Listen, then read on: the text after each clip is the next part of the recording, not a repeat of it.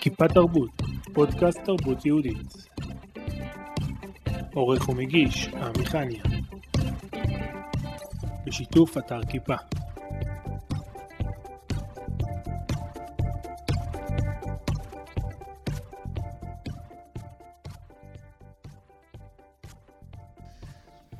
שלום לכם, אני אושי ואני חקיין, שנים חיכיתי בחדר המנהל, אני חקיין טוב. אז דוגמה לחיקוי, אני אביא לכם את ראש הממשלה שיברך כאן את הפודקאסט. אני רוצה להגיד לכם שזה כבוד גדול להיות כאן איתכם ולא במשטרה. בכל אופן, אה, איך שנולדתי הייתי כל כך מכוער שהרופא ראה אותי ישן נתן לי סטירה, זה היה אבא שלי. הוא אמר לאמא שלי שנולדתי שאני חכם כמו ילד בגיל שמונה. עד היום הוא אומר אותו דבר. זיכרון שלי בחיים, הייתי קם אה, בבית ספר, חטפתי סטירה מאמא, שאלתי אותה למה, אמרה לי עד הערב זה יגיע לך, בדרך כלל היא צדקה. הייתי נכנס לכיתה, המורה אמרת שלום, הוא שיצא החוצה, המורה מה עשיתי, עוד מה תעשה. בעצם המופע מדבר על uh, הפרעות קשב, התמודדות עם בעיות לקויות למידה, אבל עם חיוך. כמו שאני אומר לכם, למשל, אני זוכר שפעם, החבר הכי טוב שלי היה מנהל בית ספר, לפעמים הייתי מחליף את המזכירה בימים קשים. הלו, מי זה? לא, אני לא יכול לדבר איתך עכשיו. אני לא יכול להביא אותך למנהל, הוא באמצע שיחה חשובה עם אמא שלי. פעם הגעתי למנהל, אמרתי לו אה, שהמורה העיפה אותי ולא עשיתי שום דבר, אז הוא אמר לי, זה הסיבה, בגלל שלא עשית שום דבר, העיפה אותך. אמרתי לו, לא, המורה שלי כותבת ומוחקת באותו זמן, לא מספיק להעתיק. פתח את המחברת, כתוב שם שיעורי בית, תורה, מי אמר למי, תשובות. זה מה שהספקתי להעתיק. מאיפה אני יודע מי אמר למי? רק כשגדלתי, מצאתי פתרון. תכתבו השם למשה, רוב התשובות נכונות. המופע אין דבר כזה, ילד רע יכול לדבר למשל על הילד שמסתבך עם התווית של החולצה, עם הנעליים, השרוכים. עם זה שחונק לו בצוואר בחורף, נגיד מי שגר בצפת, שם גולף. אני אומר שצריך טיפה לפתוח את זה, הקימו על זה עיר בארץ, פתח תקווה. בכל אופן, איך מתמודדים לקות למידה? אני אושי, הייתי ילד לקוי למידה עם בעיות קשב וריכוז. חשבו שזה דבר רע, אני אומר לכם שזה דבר טוב. הספק קטן שלי. אני זמר ושחקן ובדרן וסופר. אנחנו היינו משפחת אומנה ל-36 ילדים. אמ, במשך הרבה מאוד שנים, עכשיו אני כותב על זה את הספר שקוראים לו כמעט אימא אבא. אה, ובסך הכל יש לזה גם הצגה, הצגת המשך לאין דבר כזה ילד רע. אה, אני חושב שאני לוקח את החיים בחיוך, מתמודד עם הכל, ודווקא בגלל הפרעת הקשב, אני כאן איתכם. ערב טוב. שלום לאושי גרוס. שלום לעמי. אה, תספר איך הגעת להופיע. שמענו בהקדמה ככה על מה ההצגה, כן. אבל איך הגעת להופיע על זה? כשהייתי ילד קטן הייתי ילד מאוד שובר, אבל מה, אני כנראה מאוד אהבתי לשיר. אני זוכר שפעם אחת התפללתי בבית כנסת אה, בסניף של בני עקיבא, המשכתי לעצמי ככה בשקט, לך, דודי, אז מישהו דפק לי על הגב, אמרתי לו, פתוח. שאלתי אותו, אני מפריע לך, אז הוא אמר לי קצת, ואז הוא הציג את עצמו, קוראים לו גלעד לרר. הוא הקים את הלהקה הראשונה של בני עקיבא שקראו לה צוות הוואי. הוא אמר לי שאני אבוא ללהקה, אני אשיר, אז אמרתי לו, תגיד לי, אבל כולם אומרים שאני ילד רע, אז הוא אמר לי, זה גם המתופף שלנו ילד רע, הוא הרס למישהו יותר הטוב, הוא פשוט תופף, אז... אז, אז הוא לקח אותי על להקה, אמר, תכירו, זה אושי. עכשיו, כולם ידעו שאני בעייתי ושובב, אז אמרו, מכירים, מכירים, כי גם פרסום שלילי זה פרסום, כמו שאתה עושה בפייסבוק. ושם אני שרתי את, את השיר, אה, פתאום קם אדם בבור, זה פעם ראשונה ששלמה ארצי חיכה אותי, והצלחתי. ומשם זה הכל התחיל, שם הבנתי שכל השובבות שלי וכל האנרגיות שלי, ברגע שהן מתנתבות לבמה, אז קודם כל אני די סוליקו על הבמה רוב החיים, אני אמנם הופעתי בקבוצות, אבל תמיד נוח לי לבד על הבמה. ואוהבים את השירה שלי, ואת כל האנרגיות שלי אני מוציא בסטנדאפ, בהומור, בשירה, בכתיבה, אני נהנה לפרוק את הכל בכתיבה. ו... ומשם איכשהו ראיתי פעם ראשונה את המחיית כף, וכאילו זה הכף זכות הראשונה שקיבלתי, זה על הבמה. כן. אז היית בצוות הוואי בעצם? הש... השני או השלישי, כן, של צוות הוואי בני עקיבא. כמה שנים? שנה אחת זה הספיק לי, אני הבנתי את הכל, לא הייתי צריך עוד שנה לחזור על אותם שירים. לא נשארת כיתה. פעם ראשונה שעזבתי אחרי שנה. אבל מה זה נתן, אני הבנתי איך עושים, איך, מה זה נגן לידך, ומה זה, מה התפקיד של כל אחד מהבמה, זאת אומרת שזה היה לי מאוד מאוד חשוב. אחר כך כבר הייתי בכיתה י"ב, וכבר היה את המבחנים ללהקות צבאיות. אבא שלי אמר לי שהוא מוכן שאני אלך ללהקה צבאית, אבל הוא מגבה רק להקה דתית. אז הלכתי ללהקת הרבניות. כי בכל אופן, אבל כן, משם, משם כבר למדתי את מקצוע הסאונד, ההגברה. איכשהו תמיד הייתי מאחר להופעות, אז היו שמים אותי על הרמקולים וזה, אז... אבל יום אחד שכל הגדולים הלכו, אז פתאום הפכתי להיות סולן, זה פשוט קרה, וזה הליך טבעי. הייתי הכי קטן מבני גילי, וכאילו הכי גדול מאלה שבאו אחריי. אחד הכוכבים שבאו אחריי, וגדל אצלי בבית שנתיים, זה ליאור אלמליח. למה ליאור היה גר בקריית שמונה. ו... וההופעות היו, החזרות היו ביפו, ירושלים, חשבו בהתחלה רחוב יפו, אבל בסדר.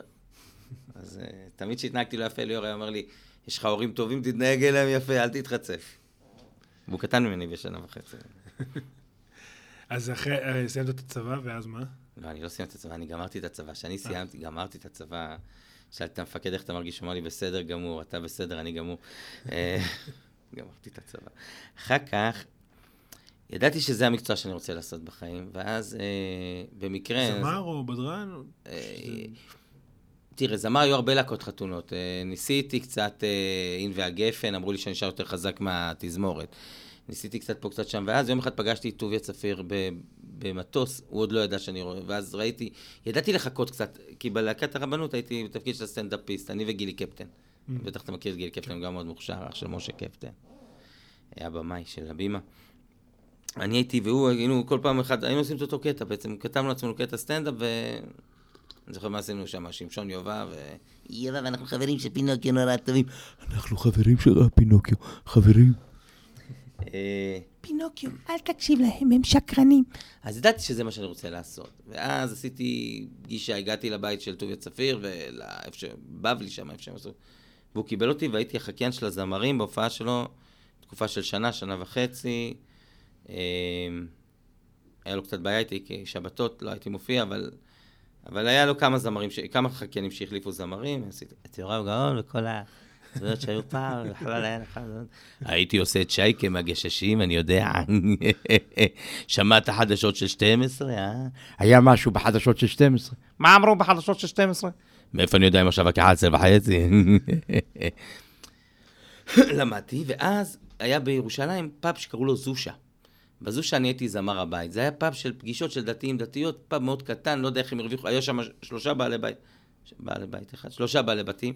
זאת אומרת, לא התפרנסו מזה, אבל זה היה המקום שם ג'קי לוי התחיל, ושם אה, היה להם את הסטרה, כמה קראו ללהקה, ושם, אני יודע, כל החבר'ה של קרליבך אה, את הילדים שלהם, והיה זמר שהיה מגיע לשם רבע לשבע, רבע לשמונה, רבע לתשע, אני אהבתי את האוכל הזה. בכל אופן, שם הייתי זמר הבית, אז הייתי זמר פה וסטנדאפיסט שם, ואז לאט לאט התחלתי לבנות לעצמי, הכרתי את רעייתי פלגית, ואז שאל אותי כמה אני עולה, אמרתי לה סכום מסוים, אמרת לי, רק תהפוך את זה לדולרים, זה המחיר שאתה שווה. אז עברנו לדולרים וקנו אותו דבר. זה לא היה פחות מאלף דולר, אבל בסדר. אה, ועבדתי גם עם מנחם זילברמן, זיכרונו לברכה, אתה שמעת עליו, מנחם? היה סטנדאפיסט, אבל מדבר ככה, אלן, דבר מנחם זילברמן, אתה יודע מה ההבדל בין הפרצוף שלך לפרה? לפרה אין את המבט המטומטם הזה בעיניים. ו... כאן הלבן, נכון? כן, עם הכובע של הקאבוי. כן, כן. שעכשיו הגיע השערות שלי, אני גם צריך אולי... אני, אתם יודעים שאומרים שבן אדם שיש לו טיפה, אין לי המון קרחת, אני... בן אדם שיש לו קרחת באזור של המצח, אומרים שהוא חכם. בן אדם שיש לו קרחת בחלק האחורי, אומרים שהוא חושב. אדם חושב. אני, יש לי גם קצת כאן וקצת כאן, אני חושב שאני חכם. בסדר, זה סוג של... אה, וזהו, ומשם בעצם אה, התחלתי להופיע, בניתי לעצמי מופע, אני חושב שקראו לו בלשון נקייה, שזה שם האפן, אבל זה הצליח. והלך מאוד יפה, ואז הכרתי עוד חקיין שקוראים לו בועז פשיטיצקי, ועשינו מופע משותף ביחד. היה לנו מופע שקראו לו טובים בשניים. באיזה שנים אנחנו מדברים? תן לנו ככה מסגרת. Mm, אני בן 46 וחצי, התחלתי להופיע בגיל 16 בלהקת צוות הוואי, רבנות הייתי ב-91 עד 94, ואני מאמין שמ-95 ועמה, 95 עבדתי עם טוביה צפיר, 96 עבדתי עם טוביה צפיר, 97 עבדתי עם טוביה צפיר. אני אפילו זוכר סיפור מרגש. אני הופעתי ממש הכרתי את אשתי בתחילת הדרך, היינו אה, אה, ממש אה, בפגישות הראשונות, ו, ועבדתי עם טוביה צפיר, ואז הופענו בזיכ, בזיכרון מנחם. וניגשה אליי דסי רבינוביץ', זיכרונה לברכה, וביקשה את ההקלטה של המופע כי זה מצחיק אותה. ואחרי שהיא נפטרה, אימא שלה החזירה לי את זה. את ההקלטה. כן. זה... עם הספר של, עם השיר של העיגולים של שמחה, שרצו בהתחלה שאני אשיר אותו, עוד לפני אמיר בניון. ולא לא הצלחתי להבין אותו, ואמיר בניון הבין אותו. כתב אותו בחור בשם יואב מלכה, אני חושב, את, ה, את הראשון, שאתה רואה אותו בפרשות שבוע, בחור יואב מלכה, שכותב על החוזר בתשובה, מהמם. הרב. הרב יואב מלכה, אז הוא לא היה, הוא היה בחור צעיר, כן. אה, אני בגיל של הרבנית, שמע, אני... יש לי גם סיפור חיים מעניין, אני נכד של אחד מאדמו"רי ישראל הגדולים, הגדולים, הגדולים. אה, אבל זה בהמשך. בכל אופן, בערך מ-90 ו... בעצם משנת 90 אני 89, 88 אני על במות. אה, ובערך משנת 95 אני מקצועי כבר, ועכשיו אנחנו בשנת 2019, ואני חושב שעד לפני שנתיים-שלוש היה לי 200 הופעות בשנה. וואו. עכשיו אני טיפה פחות, כי אני עובד קצת בתור עורך דין, קצת בתור מתווך, קצת בתור... מתווך זה מעניין, כי הדשא של השכן, אתה מגלה שהוא לא תמיד ירוק יותר, רוב הפעמים הוא סינתטי. אני, אני, אני שואל את זה כי הרבה, הרבה מאמנים שיש פה, שמגיעים להתראיין, הם עברו איזשהו מסלול, והם אומרים תמיד, אה, לא יודע, עד, אני חושב שעד שנות 2000, משהו כזה, לא היו, לא היו אומנים דתיים, או שהתחיל, אספקלריה קצת, היה עוד לא... אני הייתי זה. לפני אספקלריה. אז זה מה שאני אומר, אתה קצת, אולי אפילו דור קודם, ו... אני זוכר את חגי לוזר שהוא התחיל כמוני, בעצם הוא התחיל לבד, הוא עמד על הבמה ואני הוספתי עם אה, הצגות סטנדאפ, וחגי לוזר הציג, אה, האיש הזה שתולה כביסה, אני יודע משהו שם, אולי על גוש קטיף, לא, אבל אז לא היה גוש לא קטיף, כן. על סוג- של בן אדם, ש- משהו שאולי הוא בית אשתו, אלמן, אני לא זוכר, היה שם סיפור מאוד מרגש, אבל אז ראיתי את ההצגות תיאטרון הראשונות, ואחר כך היה את אה, בית ספר מעלה באותה תקופה שעשה שנה אחת לימודי משחק, אני זוכר, ורצו שאני אבוא ללמוד משחק, ואני מאוד פחדתי לבוא ללמוד משחק. כי, כי תמיד הזהירו אותי שכשאתה לומד משחק אתה מאבד את האותנטיות. אתה מקבל כלים. אני כל החיים שלי בשלוף. גם את הספר הזה, אין דבר כזה ילד רע שכתבתי ב-2005, 2006 הוא יצא, הוא מכר, אה, לדעתי, מעל 50 אלף עותקים, לפחות זה מה שדיווחו לי. אה, זה ספר ש... ש... שכתבתי בשלוף, אז זה דוגמה, זה אחד ההישגים, ילד לקוי למידה עם בעיות קשב וריכוז כותב ספר. ואז... אה, בשלב זה לילה כאילו? מה? בשלב זה בלילה? בלילה אחד או... אם הספר נכתב בלילה אחד, לא, כן. שלושה חודשים, אבל... כאילו, אבל בא לך לראש אבל- ו... לא, פשוט נזכרתי בחיים שלי וחתכתי אותם לחלקים, והיו שם רגעים שממש הייתי בתור... כשאנחנו כותבים ספרים, אולי גם סופרים אחרים, אז האמת שאני זוכר שכשכתבתי את הספר הזה, למדתי במעלה תסריטאות, זה היה מקביל לשנים... וגם כן, סיימתי שנה אחת, לא הייתי צריך את השנה השנייה, כי לא רציתי להיות תסריטאי. לא ידעתי שאני לא רוצה. שאתה לטעום. אבל רציתי לטעום, ואז הייתה המורה בתיה גור, שגם היא נפטרה. והיא אמרה, שהקראתי לה קצת, היא אמרה שזה לא ברמה גבוהה ואין סיכוי שזה ימכור. אני חושב שמכרתי יותר משהיא מכרה ספרים. אבל זה כי... כי, כי התעקשתי. אחר כך כתבתי עוד שישה ספרים, אבל זה, זה הסנונית הראשונה. שהבאת את הספר הזה, נגיד, להוצאות ספרים רציניות, אמרו לי שזה כתוב בגובה העיניים, וזה לא מספיק טוב להם. אז אמרתי, אוקיי, אה, הבנתי מה הם עושים. כל דבר הבנתי מה עושים. יצאתי לבד. הלכתי למדרשת מעלה חבר, שאני מאוד מעריך אותם כמפעילים, ופניתי למני, אה, שהיום כבר לדעתי הוא קצת מבחוץ למדרשה, והוא אה, לקח את ההימור והשקיע את הכסף הראשוני, אה, אבל, אבל הוא ישר, ישר כיסינו אותו, זאת אומרת, ההוצאת ספרים, הבית דפוס זה של הדוד שלי, והכל הכל עשינו בצורה כזאת, ואני אומר לך, הספר הזה פרנס אותי כמה שנים טובות, ממש, ממש. אבל גם הוא פרנס את הנפשות של עם ישראל, כלומר, כי הוא נתן המון כוחות, דווקא בגלל שהוא כתוב בגובה שילד בגיל 10 או בגיל 9 יכול לקרוא, וגם אבא שלו יכול לקרוא, וגם אמא שלו יכולה לקרוא, וגם יש כאן אה, בספרים שלי, אני כותב באותיות גדולות בכוונה, אמרו לי, למה אתה כותב ככה גדול? כי אני רוצה שילד יצליח לגמור פרק. אני רוצה שהוא יקרא עמוד 2 ויגמר לו פרק, ויגיד, וואו, יש לי הישג, אני לא תקוע באמצע. אתה רואה? כל דבר הוא פרקים שזה, שזה קצרים. קצת כמו המופע. זה- נכון? הוא מאוד דומה למופע. המופע, אני זוכר שאני ראיתי אותו... מחולק לאלף, ב', ג', ד'. וראיתי אותו עם ילדים קטנים. אני חושב שהיה שם עומקים שבטוח שאני הבנתי שהם לא הבינו, אבל הם נהנו ו... וצחקו, זה, והם זה, זה דיבר בכל הרמות לכולם. אה, הם, זהו, כששואלים אותי למי אתה מתאים, אז אני, נגיד בהצגה אין דבר כזה לדרש, שבעצם התחלתי אותה כסיפור בכי, סיפור חיים שלי, כאילו פתאום כעסתי, פתאום הבנתי, תשמעו, התחלתי להצליח, ו- ולמה הם עשו לי את זה? זאת אומרת, כאילו, אז, אז כעסתי. ו... ו- ואחר כך לאט לאט התחלתי למצוא סיטואציות מצחיקות, אז קצת אה, הקל עליי, כי כשהייתי רק כועס, אז... או נגיד בית ספר הרס אותי, המורים היו לא טובים וכולי וכולי וכולי. הבנתי שזה לא מביא לשום דבר, כי אנשים גומרים עם בכי, וכשבן אדם גומר עם בכי, אנשים לא רוצים ללכת למקום ורק לבכות, זה לא הצגת שואה. למרות שהרב דוד לאו אה, ראה את ההצגה בגלגול הקודם שלה, שעוד הייתי קורא את השלבים, היה לי דף, כמו שזמרים יש להם, עכשיו אני מדבר על זה, עכשיו אני מדבר על זה, עכשיו אני מדבר על זה. פלייליסט. כן, פלייליסט כזה, שאני יודע על מה אני מדבר. הוא נורא התרגש, ואז יום אחד הזמנתי אותו, שזה כבר נהיה סטנדאפ, הוא אמר לי, אני יותר התרגשתי מהקודם. אמרתי לו, אתה התרגשת, כי אתה אדם חכם ו- ומעמיק, אבל אי אפשר לשמוע את הסיפור שואה שלי כל פעם. צריכים לקבל כוחות, אז אני מספר בדיחה, אני מספר משהו עצוב, אני נותן תרופה, אני כל הזמן מרפא את ה... אני גם נותן תשובות תוך כדי הצגה, אני לא משאיר אנשים פתוחים, וואי, גם הילד שלי ככה, עכשיו בוא נתמודד ביחד. אני כל פעם יש לי פלסטר, כל פעם אני אומר, למשל יש לי משפט בהצגה אה, על זה שאני יודע שהייתי בשיעור אה, נגרות, והמורה הוציא אותי החוצה, כי אני הרסתי לו את הכיסא.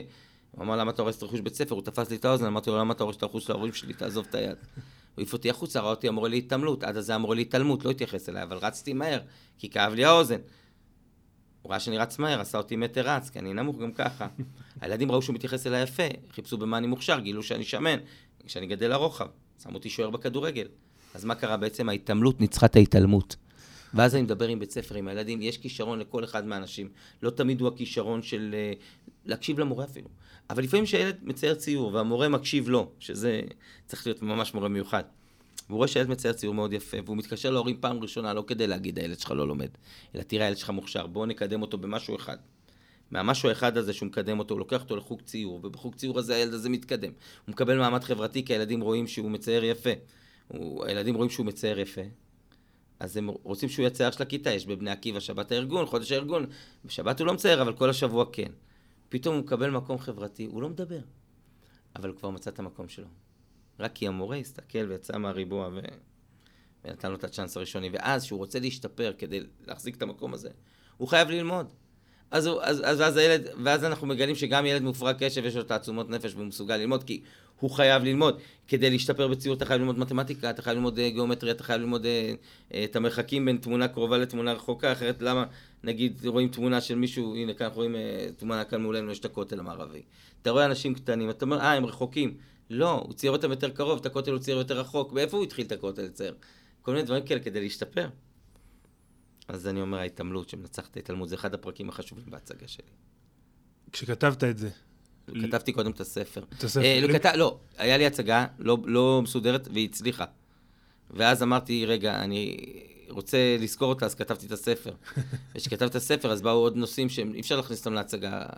חוויות עם סבא וסבתא וכל מיני דברים כאלה לעומק, בעצם, עם האמירה שמתחילה את הספר, שאני הניצחון של סבתא על הגרמנים. זו אמירה חזקה. כי מבחינתה, גם שכעסו עליי וגם שאמרו לי שאני ילד בעייתי, היא אמרה, חבר'ה, קחו את הכל בפרופורציות. פעם רצו להשמיד את כולנו, היום רק את הדיסלקטים. גזענים שכאלה. אז למי כתבת את הס- את הספר? לעצמי, לעצמך. וההצגה? לא כתבתי אותה אף פעם. היא לא כתובה. למי אין למי אין עשית אותה? אין לי למי- תסריט. ההצגה באה בכורח ש... אני זוכר, אני זוכר את הסיטואציה. ישראל פריד, שהיה אז כותב של דידי הררי, אני הכרתי אותו כשהוא ילד קטן. אה, כתב לי מופע סטנדאפ די מוצלח. ואני כתבתי לעצמי את, אה, פחות או יותר נקודות של אין דבר כזה ילד רע. והתלבטתי, כי אתה לא יכול להוציא שתי הצגות בבת אחת, אתה, זה עוד לא. עידן הפייסבוק והשיווק וזה, גם ללמוד בעל פה וגם, למדתי את שתיהם בעל פה, אבל, אבל כאילו זה היה נראה לי סתמי כזה, הסטנדאפ, וזה היה נראה לי עומקי ושורשי. ואז ביקשתי, זה התחיל עוד לפני כן, היה בחור בשם דורון רביץ, סתם נפגשתי איתו פעם אחת, סטנדאפיסט, אבא שלו מאוד מצחיק, אח של נתי רביץ. מהמם. הוא אמר לי, אתה חייב לעשות משהו שהוא אחר. תשחק כלב, תשחק משהו. הוא הסביר לי איך... הייתי בתקופה יבשה לפני כן, זאת אומרת, משהו שנגמר מופע בידור גדול ונצח. וזה היה לי בראש כל הזמן, אתה חייב לעשות משהו אחר. ואז פגשתי את נורית הדר, שהיום היא הדר גלרון. אוקיי. אז היא הייתה נויה ונורית. וישבתי אצלה בבית, אני זוכר, והראיתי לה את המופע, והיא צחקה קצת, ואז הראיתי לה, תן דבר כזה, ילד רע. והיא בכתה והיא אמרה לי, את זה אתה לוקח, את השני אתה זורק. והיא והיא ראתה את ההצגה, והיא לא הייתה מוצלחת שהיא ראתה אותה. היא הייתה בבוסר שלה. אבל יש לה, איזה אנשים שהעצות שלהם נמצאות. דווקא אשתי שתהיה בריאה, כשהתחלתי להציג את זה, היא מאוד פחדה לבוא להצגה, היא חשבה שאני, שאני אה, מעליב את עצמי. ש... הלוא כבר הגעתי למעמד, מה פתאום אני מספר עכשיו על, ה... על החיים הקשים ועל הדברים הלא טובים. ואחרי שהיא ראתה את זה פעם ראשונה, אמרה לי, נרגעתי. זה בסדר. מה היו התגובות שקיבלת להצגה? להצגה או לספר? אה, לא הייתי צריך תגובות הם לא להצגה. ביחד הצגה והספר? לא, זה שנה לפני, ההצגה התחילה ב-2005. לא, אבל מבחינתך, מבחינתך זה לא אותו... אה, האמת שההצגה התחילה עוד קודם. אה, היה תיאטרון ש... של שלמה אורבך, ב... נראה לי זה היה שהייתי אחרי ט"ו וצפה, בחור מאוד נחמד מאשקלון, ואז עשיתי את ההצגה, קראו לזה לגעת באור. הוא כתב את הסיפור חיים שלי בצורה הצגה אחרת לגמרי, זה, זה לא היה דומה לאין דבר כזה ילד רע, אבל זה היה על ילד שלא טוב לו בבית ספר, ושהוא, אבל שהוא מאוד שובב, שהוא, שכאילו הוא בא לבית ספר, והוא במקום איפה הילקוט שלך, הוא מביא את ה... הוא שכח את הילקוט בבית ספר, והוא מילא אותו בצפרדעים, והוא... שזה דומה, זה לילדים, אבל זה, בסוף המוזיקה מצילה אותו וכולי. זה, זה נתן איזה משהו. ואז אמרתי, רגע, זה לא... זה הצליח קצת, אבל זה לא... אותנטי? זה, זה אותנטי, זה היה עם שחקנית, ואני, אבא, אימא, שחקן, מה- זה היה דווקא בנוי, סבא אפילו, אני זוכר שזה היה... הרגשתי שזה לא מדויק לי, זה לא מדויק לי, אני- חשוב היה לי האמת המדויקת. ואז, אה, אני יודע איך זה התחיל ההצגה הזאת, זה נזכרתי עכשיו.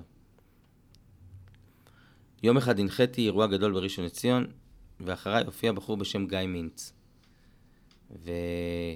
וגיא מינץ אמר לי, אה, ממה אתה, איך אתה מתפרנס וזה? אמרתי לו, בסדר, הופעות, חיקויים פה ושם, ארבע פעמים בחודש, חמש פעמים בחודש. אמר לי, יש איזה גוף אחד שקוראים לו מדרשת מעלה חבר, אני ממליץ לך, תפנה אליו, מני, בחור נחמד וזה. ואז פניתי למני, מה יש לך לתת לנו? לא יודע מה יש לי לתת לכם, אני קצת מצחיק, קצת מנחה, קצת... אבל יש לי סיפור חיים, ואז יום אחד נפגשתי איתו, אפילו זוכר, עם מני, סתם הוא הגיע במיוחד, ו... ופשוט נפגשנו, ו... והוא אמר, תשמע, זה מעניין, זה, זה, זה, זה יכול להיות משהו. ו... ומשם זה התחיל. במקביל לזה, מוטי בן רחמים, אח של אשתי, אה, שהוא היום אמרגן די גדול, קוראים לו בר הפקות, גם כן התלהב מהסיפור, ואז הוא ביים אותי קצת, לקח, אני כל הזמן, בגלל הפרעות קשב, הייתי מסתכל למעלה עם הראש. הוא לקח כובע של קאבוי, ואמר לי, עכשיו אתה מדבר, את כל הטקסט שלך ככה, כאילו, בלי, אני מראה לך את זה. גובה סיבה." העיניים. גובה, וכל הזמן העיניים שלי בחור, אבל הכובע הפריע לי, כי הוא... כן. עכשיו, בחיקויים אין בעיה, אני עושה צביקה פיק, שיהיה בריא, אז אני... היי, שיגעון, איזה יופי, אני יכול להסתכל למעלה ולעשות, זה היה בסוף הקיץ, אין בעיה. אבל זה הראש ככה, ואין בעיה, זה הדיבור שלו שמדבר מכאן. או פבלו רוזנברג, אבל פבלו לא מרים את הראש. אמ, אז בואו קצת מוטי, קצת אה, מעלה חבר, הרבה אני. אמ, התחלתי להופיע, היה תגובות לא מי יודע מה בהתחלה, אבל כן, מעלה חבר'ה ידע לשווק את זה טוב. ואז החלטתי שאני רוצה לכתוב את ההצגה, ואז זה נהיה היסטריה. גם הספר וגם ההצגה, פתאום קנו את זה, כל היישובים של דרום הר חברון קנו את הספר, אז קנו בכמויות מטורפות, אחר כך, אה, אני יודע מה, היה ספריית בית אל, ביקשו מאיתנו קצת ספרים פתאום בשבוע הספר. הוא אומר, אלף ספרים נמכרו בשבוע הספר. זה היה אז היסטרי. התקשרו אלינו מצומת ספרים, אבל לא היה לי חברת אה, אה, יחצנות לצומת ספרים. אז פנו אליי חברה שקראו לו פרובוק, אני לא יודע אם היא קיימת היום. חברה שמוציאה ספרי חינוך. הם קנו עשרה ספרים, אבל הילדים שגילו שזה בחנויות הספרים, ביקשו את הספר הזה, אמרו, בחיים ילדים לא הוציאו ספרים מהחינוך. הם בדרך כלל הולכים החוצה. לחפשים הרע. כן. אז, אז הם התחילו להזמין אלפים. אז, אז אני חושב שבשנה הראשונה 15,000 עותקים, וואו. שזה... עכשיו, אף אחד לא יודע שזה רב-מכר, זה לא ספרים, זה לא חנוך דאום. לא. סופרים את זה. אני סופר, אבל לא סופר כן. סתם. אבל זה פרנס יפה, וזה גם נתן כוחות, אנשים כתבו לי מכתבים, ומזה בא ספר המשך. אה, איך הגיע ספר אני לא ילד רע? שזה ספר השני, שהוא בעצם בנוי על שאלות ותשובות, ואבא שלי כתב את התשובות כרופא ילדים. בשבוע הספר, אחר כך, נראה לי 2008 או 2009, רציתי לבוא איתו לשבוע הספר, שיחתום על הספר. אז אמר לי, אני עם חתימת הורים גמרתי. אה, גם הוא מכר איזה 15 אלף לפחות, להערכתי, אני מנחש, אני לא רוצה להבטיח, אה, פחות מהראשון. והוא שאלות ותשובות ששאלו אותי בהופעות. ואז בעצם מה, איך כתבת את הספר השני?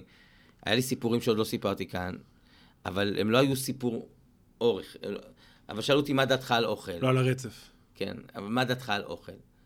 אז שאלתי את אבא שלי מה דעתו על אוכל. אז הוא אמר לי, סיפר לי את הסיפור על הקטע הזה שילדים מופרעי קשב, יש מאכלים מסוימים שאסור להם לאכול, לדוגמה, נגיד טופי, זה חוסם את הדופמין, או כל מיני, שצריך להמעיט בזה, כי גם ככה יש להם מעט דופמין.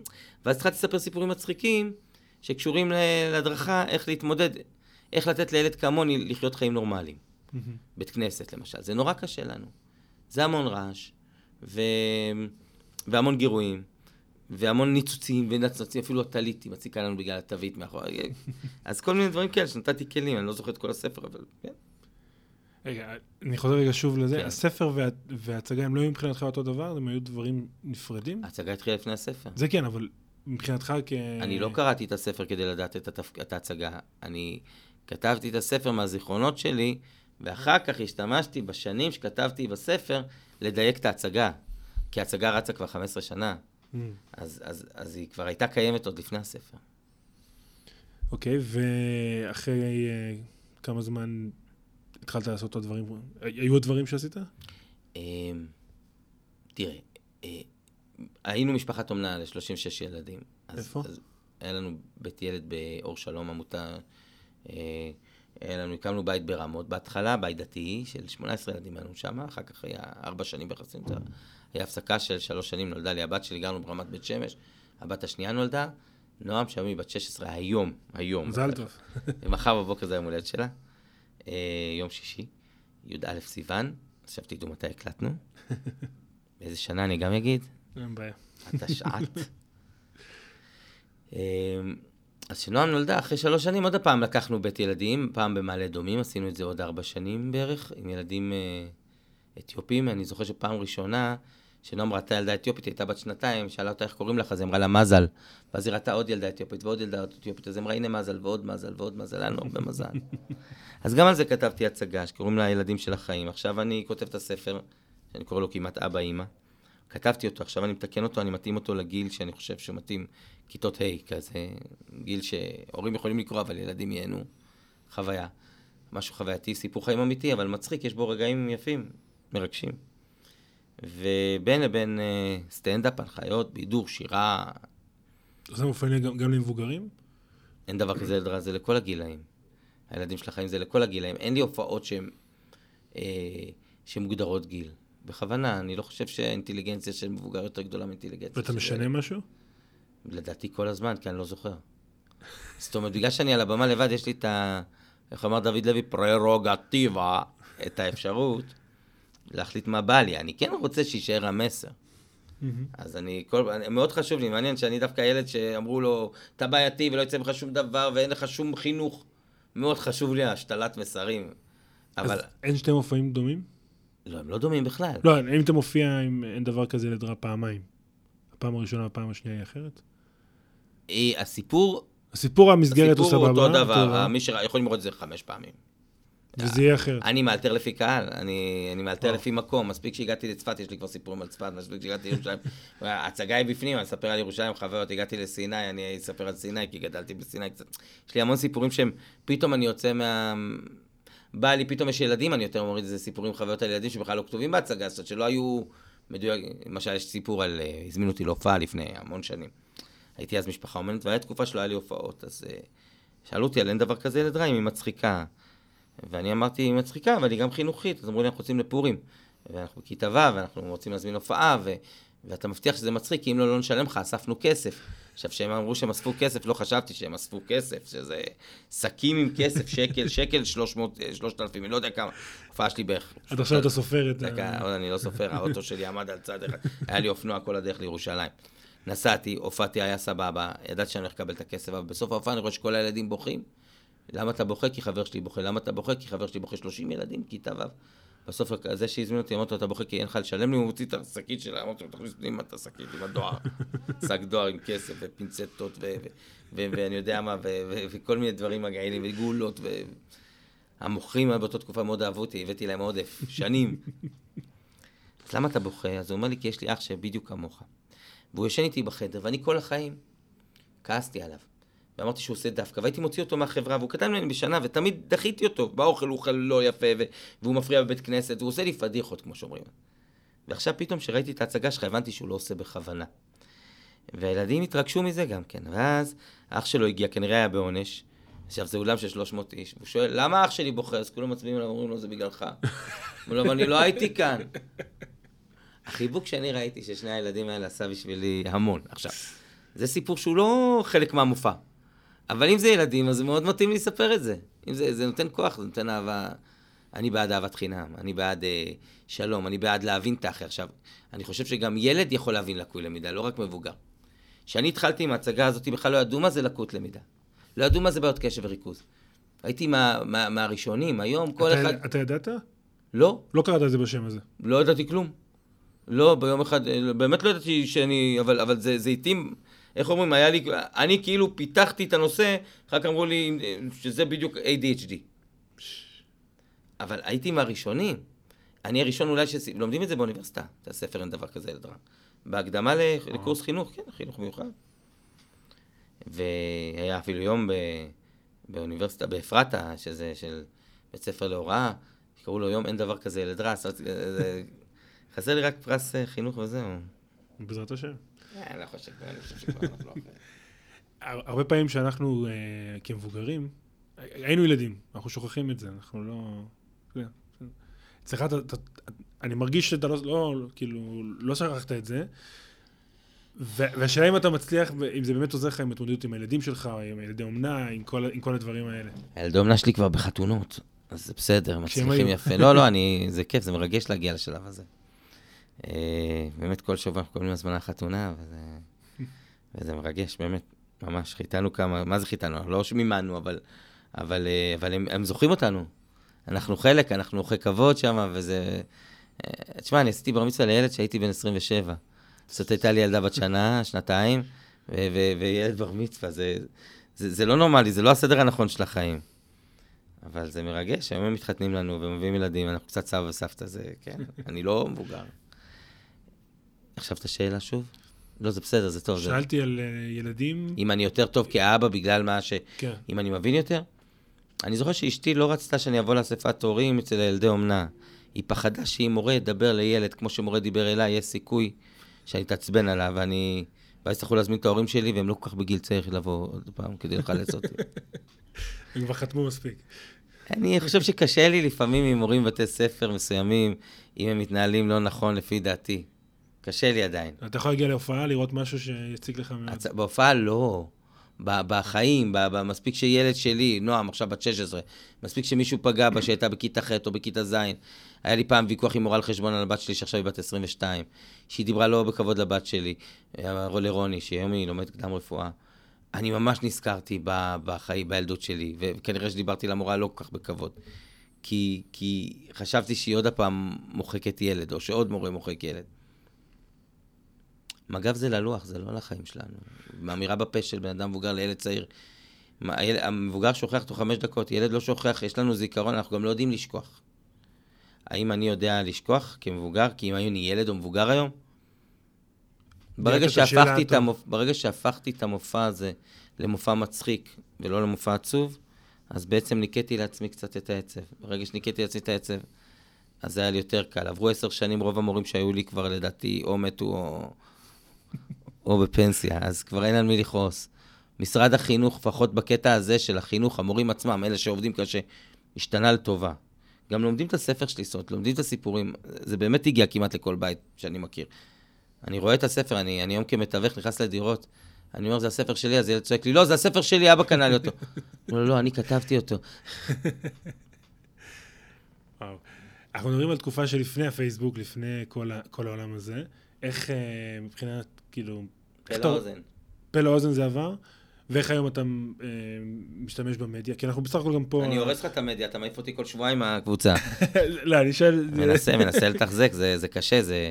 הרבה אומרים לי, כבר ראינו, עכשיו, לך תוכיח, לך תשכנע אותם, ש... זו הצגה שרצה 3,000 פעם לפחות. לך תשכנע מישהו שכבר ראה ב-2006, שזה קצת שונה, שזה... שיש לי תובנות, שאני מביא את זה. גם ב-2006 הילדים שאתה לימדת אז, כאילו, אתה אומר לעצמך, בעצם חלק מהמורים הם אגואיסטים, הם ראו, אז מה? אבל ב-2006 ואנחנו ב-2019, אם היה לך ילד בכיתה א', הוא היום בצבא השנה שנייה. מהמם. חבל, הצגה, אני עדיין אותו אנרגיות. זה בטוח, זה אני רואה עכשיו. אני, אני לא, אני לא הזדקנתי, עדיין לא, אולי עוד חמש שנים אני כן אהיה כבר, אבל כל עוד, ואני לא עושה את זה בשביל הפרנסה, כאילו באמת, אני עושה את זה, זה היה גם עוד אחד השיקולים שלי, לפני כן הייתי לוקח הרבה כסף על הופעות. מה זה הרבה, נראה לפני עשר, חמש עשרה שנה, לפני אין דבר כזה ילד רע, ששת אלפים שקל הופעה בלי להניד עפעף, לבד, על במה, והתפרנסתי יפה. מהמם. אבל היה לי המון ימים, ימים ריקים. כשהתחלתי להופיע עם אין דבר כזה ילד רע, לקחתי פתאום אלפיים. למה אתה מוריד את הכסף? בשנתי יצא לי אותו דבר. כי רציתי להגיע לעוד אנשים. כי חשבתי שבית ספר לא יכול לשלם 6,000 שקל, לא ב... אז, אז מי יראה את זה? בכנסים הגדולים של המורים, בחינוך וזה. שירות לאומי, היו מזמינים אותי הרבה. כשירדתי ל-2,000, 2,500, לא משנה, אז, לפני 15 שנה, שאתה... הרגשתי שאני נגיש יותר. אז בעצם עשיתי את שלי. הייתי נוסע ליישובים במלחמות, אני זוכר 2002, 2003. אה, זה היה רק ההתחלה של דבר כזה ילד רע של ההצגה, עוד לא הייתה... היה את אריק שרון שעלה אז על המסגד. האמת שלא רציתי לעלות, אה, ישבתי והוא ירד לבד. ירד מהארץ. מנהרות הכותל, כן. כן, כן. אז שמה, אה, קצת אחרי, אבל היה, נסעתי ליישובים, והיה מפחיד, ירו בדרך, והיה בא נהג הסעות לקחת אותי. הוא אומר לי, אני מצטער, יורים כאן, אנחנו הולכים מצד שני, ההופעה, תגיד שההופעה תתאחר. ואתה נוסע ואתה אומר, ואז שואלים אותך, אז למה אתה נוסע להופעות ביישובים וזה, אתה אומר, אם רוצים אותי, ואני צריך לשמח, אז אני אגיע. כי אלוהים נתן לי, הקדוש ברוך הוא נתן לי בדיוק רק את המקצוע הזה, אני לא יודע לעשות שום דבר אחר. אם הקדוש ברוך הוא רוצה שאני אחיה, אז אני אחיה. וזה היה ממש מסירות נפש, ולכן, אתה שואל על התקופה הזאת, יש בי קצת עלבון. עד 2015-2016 כל היישובים, אני חושב, אהבו אותי, לקחו אותי. ופתאום, כשהוצאתי מופע חדש, הוצאתי מופע שקראו לו לימוננה גרוס, או חיים בהפרעה, זה כאילו המשך על איך אושי גדל, ו- ואיך, ואיך אני הפכתי להיות אה, עורך דין, זאת אומרת, איך מהילד הלקוי. ושם היישובים לא נתנו לי אפילו צ'אנס להופיע, זאת אומרת, הופעתי אולי 16 הופעות וסגרתי את או 30 הופעות, וביטלתי את המופע, והוא היה מופע מצוין. הם לא נתנו לי את ההזדמנות, ואז אמרתי לעצמי, זה לא הם, כי ההורים שלהם בעצם הזמינו אותי פעם. זה 20 שנה הפרש. Mm-hmm.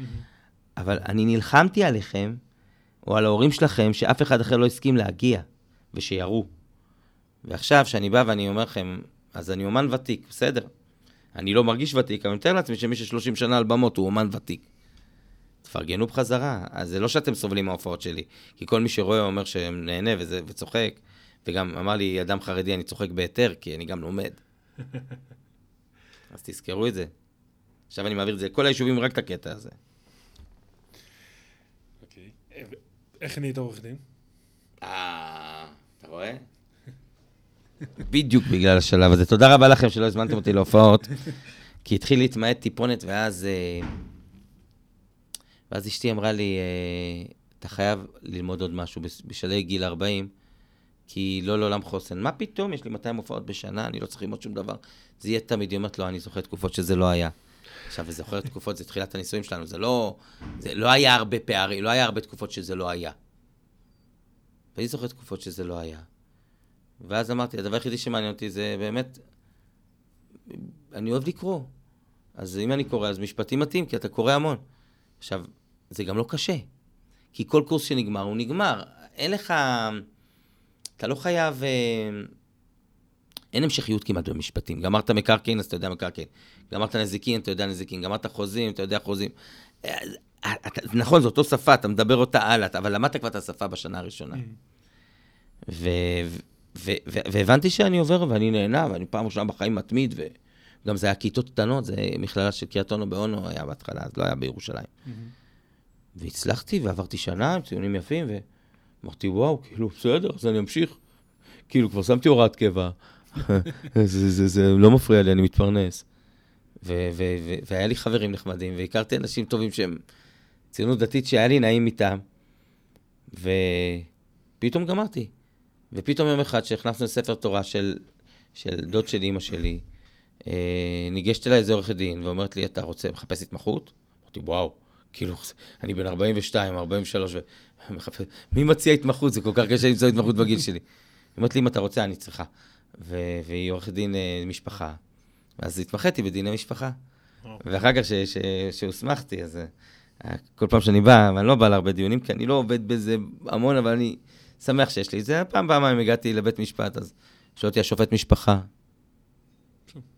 שואל אותי השופט משפחה, מה אתה רוצה? אמרתי לו קפה. הוא אומר לי, למה אתה צריך קפה? אמרתי לו, חסר לי עדים. אז אני כן רואה שיש עניין של משפחה שחוזר. דיני משפחה. דיני משפחה ומשפחה בספר, וכל הדברים אה, חוזרים, אה, חוזרים כל הזמן. אה, משפחה עזרה. משפחה שלי תמכה. גם בתקופה שהם לא ידעו מה זה לקות למידה, הם אהבו את הילד שלהם. ואבא שלך כרופא לילדים? לא יודע מה זה. לא יודע מה זה? אני זוכר שפעם שאלתי אותו, אבא, אה, אחר כך, בדיעבד, שכבר ההפעה הצליחה וזה, מה... שאלתי אותו, אבא, מה, מה, איך התמודדת? אז הוא אומר לי, אנשים חשבו שההתנהגות שלך היא, על, היא סוג של אוטיזם, אה, על הקו האוטיסטי. כי סוג של התנתקויות ו-ADHD והיפראקטיביות והתנהגות לא מובנת. ואני לא הסכמתי לזה, הוא אומר לי. אתה לא אוטיסט, אתה הקשבת לסיפורים, אתה היית מרוכז, אתה הצחקת אותנו, אתה היית נעים לנו. היה לך התנהגויות חריג, חריגות, אבל גם, גם העולם לא התנהג אליך בכבוד. הוא... ועד היום הוא חבר טוב שלי, אבא שלי, שיהיה בריא. כי, כי עובדה שאני מתקשר איתך עכשיו שעה, או 40 דקות, אתה לא רואה שאני מתנתק המון. אולי אני בורח מנושא לנושא, אבל זה גם בגמרא, אני תמיד אומר את זה, אז כועסים עליי. בגמרא זה לגמרי. בגמרא כולם עם הפרעות קשב, הם רצים מהברייתא לגמרא, פתאום עושים לך איזה ספר שרק מזל שיש לנו ארון ספרים יהודי, אתה יכול היום לפתוח את הכל או במחשב. הוא אומר לך, במסכת ההיא, שם היה כתוב ככה, איך זה כתוב כאן ככה? תראה איזה מוח היה להם, אבל הם עבדו על אסוציאציות. אני, יש לי בית תוכנה. כן. אני אומר שמפתחים טובים, זה המפתחים הטובים. שהם מסוגלים להחזיק ראש, ללכת לכל המעגל הזה, ובסוף לחזור חזרה. זה לגמרי ככה. זה... נכון, אבל זה, זה החיים שלי. אני פותח ברז בבוקר, בערב אני זוכר שפתחתי. בבית אין, הכל מוצף, אבל אני זוכר. אה, הבעיה שלנו, המופרעי קשב, זה ש... שכגדול זה מצוין, כי אני, תראה, אני עכשיו איתך, גמרתי ראיון, שזה גם מקדם משהו אולי. אני הולך עכשיו לעבוד בתור עורך דין, ואחר כך בערב אולי אה, אני הולך להופיע כזמר, ו... אני לא ממוקד מטרה, אני ממוקד המון מטרות. כילד, עד שאתה לא מוצא את הכישרון הראשון שלך, אז אתה די מסכן. אתה די מסכן, כי כועסים עליך. הם לא מבינים שנגיד ילד שלומד שתי שפות, שהורים שמדברים שתי שפות, לומד לדבר בגיל מאוחר. אתה שים לב שילד שההורים שלו מדברים צרפתית, והוא גר בארץ, אז גם את העברית וגם את הצרפתית, הוא, התחיל לדבר בגיל שנתיים, מהמם. אבל הוא יודע שתי שפות. נכון, פי שתיים. אבל, אבל הוא מתחיל בגיל מאוחר. כן. אז גם אנחנו late bloomer, זאת אומרת, אנחנו אה, מתחילים להצליח בגיל מאוחר, אבל איזה הצלחות? וואו. בגלל שאין לנו פחד, אנחנו כותבים ספר. למי יש היום אומץ לכתוב ספר? הלא, לכתוב ספר, מה יגידו עליי, מה יחשבו עליי? אני זוכר שכתבתי את זה, שאמרו לי, וואו, איך אתה כותב ספר? הזה? זה נורא גדול. שום דבר לא נורא גדול בעיניי. מדהים. אה, מה החלום שלך? בגדול? השאלה האחרונה בדרך כלל. לא, לא, אני מבין, אני מנסה עכשיו מה, החלום, אין בעיה. מה החלום? מה אתה, מבחינתך, מה, איך אני- אתה רואה את הדבר ה... אני מאוד רוצה להמשיך אה, להופיע על במות. ושירצו אותי. אה, כשהייתי צעיר חשבתי שאני ברמה של שלמה ארצי, ברמת שירה, ושאני אעמוד על קיסריה, וזה לא קרה. אבל קרו דברים אחרים. החלום האמיתי שלי זה שהמשפחה שלי תצליח, ושיהיה להם אה, ביטחון כלכלי, שאנשים יהיו בריאים, ושהמדינה שלנו תקבל כיוון חיובי. משה גרוס, תודה רבה. תודה לך, עמי, היה לי לעונג להכיר אותך. תודה. כיפה תרבות, פודקאסט תרבות יהודית. עורך ומגיש, עמי חניה. בשיתוף אתר כיפה.